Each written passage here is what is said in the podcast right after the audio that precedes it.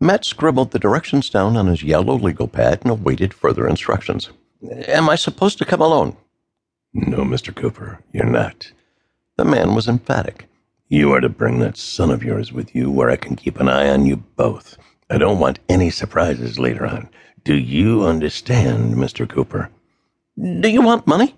Matt asked. Is that what this is all about? The gravelly voice laughed. is that what you think? You think I'm doing this for money? I don't need your money, Mr. Cooper. I just want you to give me the evidence you've collected and stay off the sniper case. I can handle the police on my own, but you and that son of yours have been snooping around asking too many questions. If I even suspect that you've made copies to share with the police, there's one little boy who won't be coming home again. We'll stop, Matt said not wanting to hear any more threats against his grandson from this madman. You'll get everything I have on you, I swear. Anything you want, only don't hurt my grandson, please. Good, the voice said. Just be at that location at exactly 11:30 where we can conclude our business and you can take your grandson home again. And Mr. Cooper, you will not say anything to anybody about this call, not even to Chris. Is that perfectly clear? Before Matt could respond, the phone went dead. He replaced the handset on the cradle and turned to Nick, who had just hung up his phone, too. Matt didn't like the way this lunatic had used Chris's first name like that. He wants, Matt started to say before Nick held up his hand. I know, Dad, Nick said. I heard him. What are we going to do for the next six hours? We can't call Tim and we can't tell Mom what we're up to. I have to at least call her and tell her we'll both be working late tonight so she doesn't get worried and call Tim, Matt explained. But that's all we can say to anyone about this. After Matt had made his call to Chris, he hung up and looked over at his son. Get on your map program and see if you can find this place that was described to me. Matt read the directions to Nick, who entered them into his computer's map program. Once he got to the exact spot, he brought the view down to street level and moved around this virtual world as if he'd been standing right there. Something clicked, and he looked up at his father.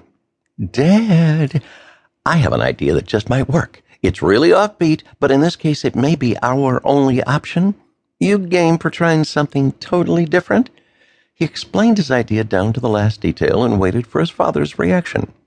So, what do you think, Dad? I don't think we have any other choice, Matt said. We'll still have six hours, so let's rehearse this whole thing several times and make sure that every detail is picture perfect.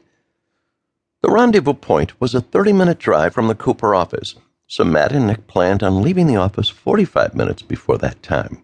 That would leave him and Nick plenty of time to set their plan into motion. Matt and Nick ran through the same routine they'd already rehearsed four times. Matt stood behind the open bathroom door, which stood in for the brick wall he and Nick would be hiding behind at the meeting. Nick stood against the opposite wall, the remote in his jacket pocket.